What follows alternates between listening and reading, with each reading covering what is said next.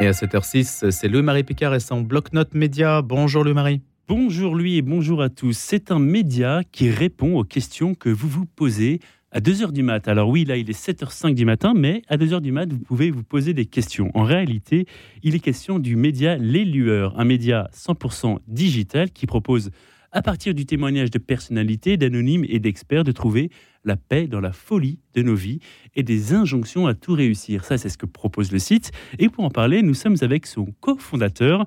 Bonjour Jonathan Langlois. Bonjour. Alors, l'élueur.com a quelques semaines d'existence. Alors, est-ce que vous pouvez nous expliquer un peu comment est né ce beau projet qui est, on peut le dire, en, lien avec le diocèse de Paris? Bah oui, euh, ce projet, comme vous l'avez dit, c'est un peu la rencontre de deux désirs. Euh, je pense que c'est euh, le, désir, la volonté du diocèse de Paris et de son archevêque de d'aller à la rencontre toujours plus de, des personnes qui, qui, cherchent des réponses, qui cherchent à grandir dans leur vie personnelle et spirituelle et qui sont pas forcément en lien avec avec l'Église, avec nos institutions, avec les personnes qui l'incarnent. Et puis un désir plus personnel, euh, le mien, euh, né de mon expérience et l'expérience d'un burn-out, on y reviendra peut-être, euh, de se mhm. rendre compte que dans les défis de nos vies qui peuvent se présenter à nous, beaucoup de questions peuvent naître qui mélangent notre vie personnelle et notre vie spirituelle quand on en a une, mhm. ou en tout cas posent des questions intérieures profondes qu'on ne sait pas forcément nommer et la difficulté à ce moment-là de trouver des, des, contenus, de trouver des témoignages, de trouver des choses qui éclairent là où on est et où on est aujourd'hui, c'est beaucoup, en tout cas pour les personnes à qui on s'adresse sur les réseaux sociaux.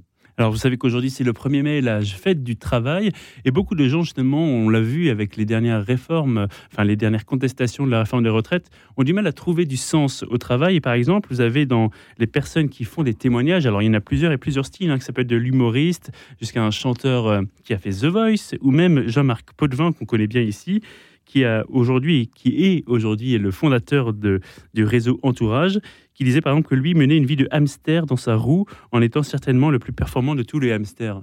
Euh, finalement, ce que vous proposez comme média, même si c'est pas de l'actualité euh, chaude, c'est aussi un média de solution, on peut dire?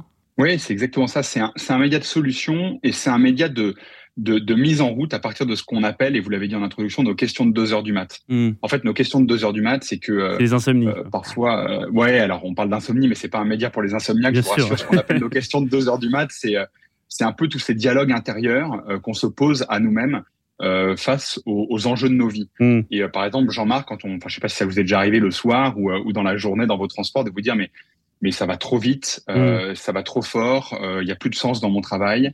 Euh, comment je vais réussir à tout équilibrer, comment je vais réussir à tout réussir. Ça, c'est ce qu'on appelle des questions de deux heures du mat.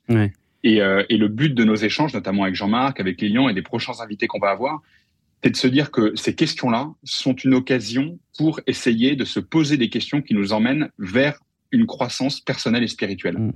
Et, euh, et c'est de se dire que ce sens, justement, on peut aller le chercher euh, dans euh, la réflexion intérieure et donc dans le témoignage de personnes qui ont vécu ces questionnements et qui ont progressé dessus. Et Jean-Marc est un formidable exemple. Alors justement, parce que si on parle de stratégie, je sais que vous avez travaillé vous-même dans la stratégie.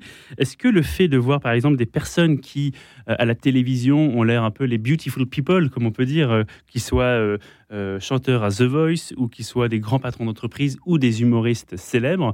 Il y a une vidéo d'ailleurs qui a très très bien marché avec Chicandier qui a déjà près de plus de 175 000 vues. Pardon. Euh, le fait d'avoir des personnalités qui témoignent, mais aussi il y a des personnes moins connues, hein, on en reparlera. Est-ce que ça permet de se dire finalement, ben, ça peut toucher tout le monde, euh, ces questions-là, ces difficultés ou ces solutions? C'est exactement ça. Ça peut toucher tout le monde et qu'on soit une grande personnalité connue et, ça nous donne une grande visibilité au, lueur dans, son lancement, mais qu'on soit aussi des personnes peut-être plus anonymes. Il n'y a pas, il a pas un sujet de comparaison. Euh, il y a toujours des personnes derrière les personnages. Mm. Et c'est ce qui nous intéresse avec les lueurs, c'est euh, de faire parler les personnes derrière les personnages sur les défis, les combats, les failles, les grands désirs de leur vie, et qu'on se rende compte en fait que ces questionnements intérieurs qu'on a, bah, euh, on les a tous et que en en parlant, on peut faire justement de, de, de, notre vie personnelle, de notre vie spirituelle, une occasion de progression. Est-ce que vous... et, euh, excusez-moi, oui. Non, parce que vous estimiez qu'il y avait un, manque, un vide, si on peut dire, euh, sur cette thématique-là dans les médias.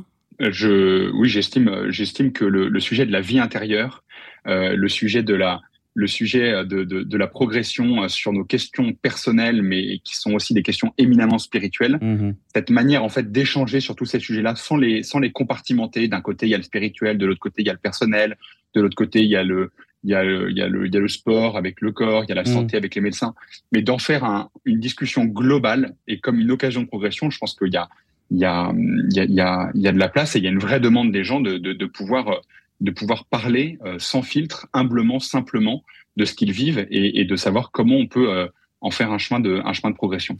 En ce qui concerne la forme maintenant, euh, Jonathan Langlois, je rappelle que vous êtes le cofondateur du site leslueurs.com en lien avec le diocèse de Paris. Alors justement, c'est à la fois assez implicite, mais aussi très explicite quand on voit les thèmes, mais c'est pas affiché catho, si on peut dire.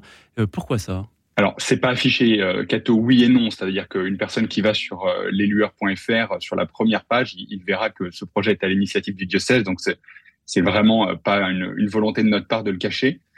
Par contre, euh, notre réflexion, ça a été la suivante.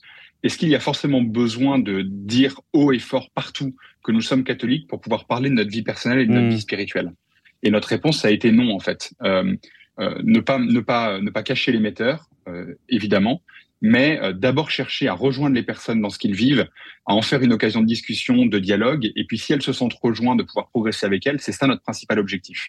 Mmh. Donc, euh, on a envie plutôt d'avoir une, une, posture humble euh, qui cherche à aider et en fait et on est catholique mmh. et, et, et, si les gens le cherchent bah, c'est un projet qui est à l'initiative d'une d'une institution catholique mais c'est pas parce qu'on est catholique qu'on est légitime ou, euh, ou que ça nous donne un, un droit d'aider et, et, ça c'était important pour nous en termes de en termes de posture et de positionnement et puis c'est aussi un positionnement qui correspond bien aux réseaux sociaux les gens aujourd'hui mmh. cherchent d'abord du contenu qui va les rejoindre et les aider et, et, et s'ils veulent savoir qui est derrière, ils le cherchent et on veut qu'ils puissent le trouver.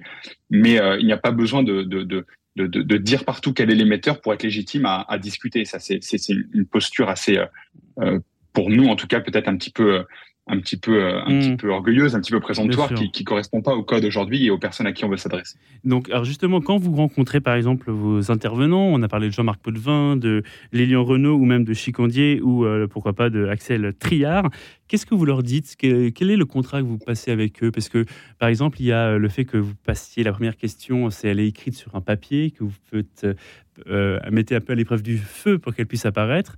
Donc il y a toute une mise en scène qui est très jolie. Je vous invite, euh, amis auditeurs, à aller la regarder. Mais qu'est-ce que vous leur dites quand vous les démarchez, si je puis dire? La majorité du, temps, je parle de mon expérience personnelle parce que je mhm. pense que c'est celle qui parle le plus. Euh, je leur dis que j'ai vécu une expérience assez forte d'un burn-out et c'est pour ça que c'est le premier thème qu'on aborde dans les lueurs. Ouais. Euh, je leur dis qu'à partir de ce défi, je me suis posé beaucoup de questions et que, et que ces questions, depuis plusieurs années maintenant, me font progresser dans ma vie euh, personnelle et spirituelle. Et que euh, c'est pour ça qu'aujourd'hui on, on cofonde un, un, média pour en parler. Mm. et que moi je les invite à partager leur expérience de ce qu'ils ont vécu. Parce que quand je les contacte je sais quand même qu'ils ont ils ont vécu des des défis des expériences dans leur vie. Et je leur dis que cet échange il a justement pour objectif de de, de pouvoir de pouvoir faire de la question de Dieu et de la question euh, personnelle euh, un sujet de discussion très simple, très humble pour rejoindre le plus grand nombre. Et il joue le jeu euh, facilement d'ailleurs. Il joue le jeu oui, facilement. Et il joue, la majorité joue le jeu facilement parce que la majorité d'entre eux, et je pense que vos auditeurs euh, comprendront cela, mm. euh, ont eu besoin de personnes sur leur chemin avec cette simplicité, cette franchise, cette humilité dans le dialogue pour progresser. Et donc être à leur tour des passeurs, être à leur tour dans cette dans cette position non pas de sachant mais juste de d'humble partage et de transmission, c'est quelque chose qui, qui, leur parle et qui les touche, et c'est notre objectif avec euh, avec les lueurs. Et ça leur a fait du bien, vous pensez, à vos intervenants de témoigner? Je vais, euh, je vais pas parler à leur place, mais, euh, mais par exemple, Lilian Renault, le gagnant de The Voice, il nous a encore envoyé un, un message il y a deux jours, parce que c'est la dernière interview qu'on a sortie, en disant qu'il était très heureux qu'on n'ait pas cherché à faire un, un énorme crash buzz sur son histoire, mais, à, mais à bien retranscrire son vécu et à en voir les commentaires que vos auditeurs peuvent voir sur YouTube. Bah, les personnes sont rejointes par ces histoires. Et c'est une vraie conviction, en mmh. fait. C'est que on peut faire le, le, le, le, buzz, entre guillemets, en tout cas, on peut rencontrer un succès par une transmission euh, simple, sincère, authentique du chemin de chacun. Et, et, et ça, c'est vraiment quelque chose que, que je crois et que toute l'équipe des Lueurs et au diocèse de Paris croit aussi profondément. C'est euh, ouais. qu'en partageant simplement, on peut rejoindre les gens et, et, et ça suffit. Et ça suffit à, à faire un média qui, qui, va prendre de la place dans, dans, dans, le paysage sur les réseaux sociaux, on l'espère en tout cas. Oh, voilà, vous l'avez dit, leslueurs.fr. Euh, leslueurs.fr. Vous pouvez donc le retrouver sur euh, les réseaux sociaux ou ici en podcast. Voilà, Louis, ce que vous pouvez euh, retrouver si vous cherchez des questions à 2h du mat. Merci, le Marie Picard. À la semaine prochaine pour un nouveau Blog Média. Un jour une histoire à présent, et si tout n'était affaire que d'interprétation, on pourrait poser la question en ce qui concerne le voile islamique, pour peu qu'on le conjugue aussi au pluriel. Wassila Saïdia est notre invitée ce matin. Elle est professeure d'histoire contemporaine à l'université de Lyon 2, agrégée d'histoire, licenciée en langue arabe. Elle a passé 4 ans à la tête d'un laboratoire du CNRS à Tunis. Et elle publie Les voiles islamiques, le pluriel donc est important, dans les sociétés musulmanes et européennes. Histoire d'un débat, 19e, 21e siècle. C'est aux éditions du CERF.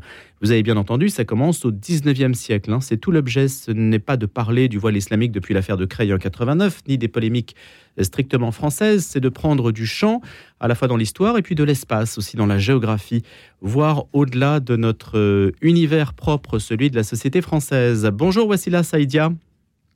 Bonjour et merci pour l'invitation. Vous aviez déjà écrit euh, plusieurs ouvrages, hein, notamment sur l'Église catholique en Algérie. Comment avez-vous abordé cette question des voiles?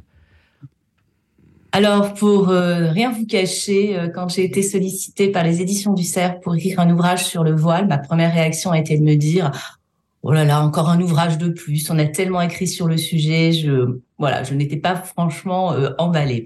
Puis j'ai pris le temps de la réflexion et euh, j'ai tout simplement réalisé que bah, si l'objet avait été analysé et excellemment analysé par nombre de mes euh, collègues, eh bien, il était possible de l'envisager autrement. Eh bien, en faisant ce que vous avez euh, très très bien dit dans, dans l'introduction, en essayant de faire un décalage sur le plan temporel et un élargissement sur le plan euh, géographique, justement pour essayer de connecter euh, deux histoires qui généralement sont abordées euh, en parallèle et pour pouvoir justement montrer bien les liens qu'il y a entre les deux sociétés pour ce qui concerne la question du voile et comment finalement cette, cette, cet objet de débat et, et d'abord été un enjeu de société dans les sociétés musulmanes dès la fin du 19e siècle. Et pourquoi la chose a-t-elle commencé justement à la fin du 19e alors la chose a commencé euh, à la fin du 19e, comme vous dites, parce que euh, le monde euh, arabo-musulman est alors euh, dans une situation euh, difficile pour lui. Il commence à subir les effets de la domination coloniale et dans le même temps, le monde de l'islam et les théologiens musulmans sont en pleine réflexion sur la réforme de l'islam. Et la question est de se demander quel type de société, quel serait le projet de société que l'on souhaiterait mettre justement pour essayer de freiner l'impérialisme européen. Et euh, dans ce grand cadre que constitue l'idée d'avoir des projets de société, se pose une question, la question de savoir quelle serait la place de la femme. Et là, deux positions euh, émergent hein, de manière un petit peu euh, simple pour rendre plus facilement compréhensible. D'un côté, ben, vous avez ce que l'on pourrait appeler des traditionalistes qui expliquent que la place de la femme est d'être la protectrice du cadre familial, donc de rester dans la maison, et puis d'autres que l'on pourrait appeler plus modernistes qui n'arrivent pas à imaginer un projet de société dans lequel, selon eux et d'après eux, la moitié de la population serait euh, exclue double parce qu'elle se retrouve dans les maisons et euh, sous le voile. Et c'est à partir de là, c'est sous cette entrée-là que l'on voit émerger le débat du coup. Est-ce que les femmes doivent être voilées ou ne pas être voilées? Mais c'est une partie d'un débat, donc comme je vous l'ai dit, qui est beaucoup, enfin qui est plus large, vu qu'il s'interroge un sur le projet de société, deux sur les places, la place que pourraient occuper les femmes dans les sociétés.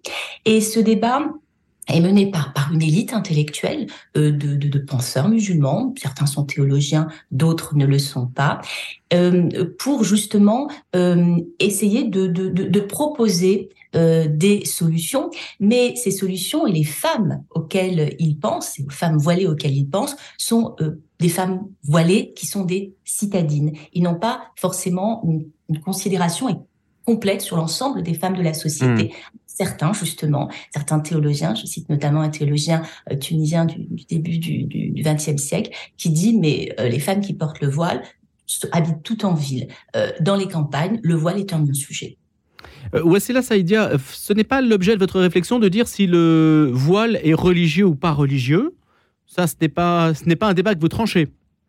Alors, ce n'est pas un, débat que je suis euh, en situation, possibilité de, de trancher, parce que moi, je suis une historienne. Ce qui m'intéresse, moi, c'est de savoir comment, à un moment donné, euh, dans une société donnée, euh, euh, des hommes, parce que pour la majorité d'entre eux, en tout cas à la fin du 19e siècle, ce sont des théologiens hommes, réfléchissent et interprètent leurs propres textes religieux. Et on se rend compte, et ce n'est pas le fait simplement de l'islam, que un texte tout seul ne parle pas. Un texte va être interpréter. Et ce sont les interprétations qui, pour moi, en tant qu'historienne, m'intéressent. C'est dans ce sens où je, je, ne suis pas amenée euh, à trancher. Ce n'est une fois de plus, ce n'est pas mon métier.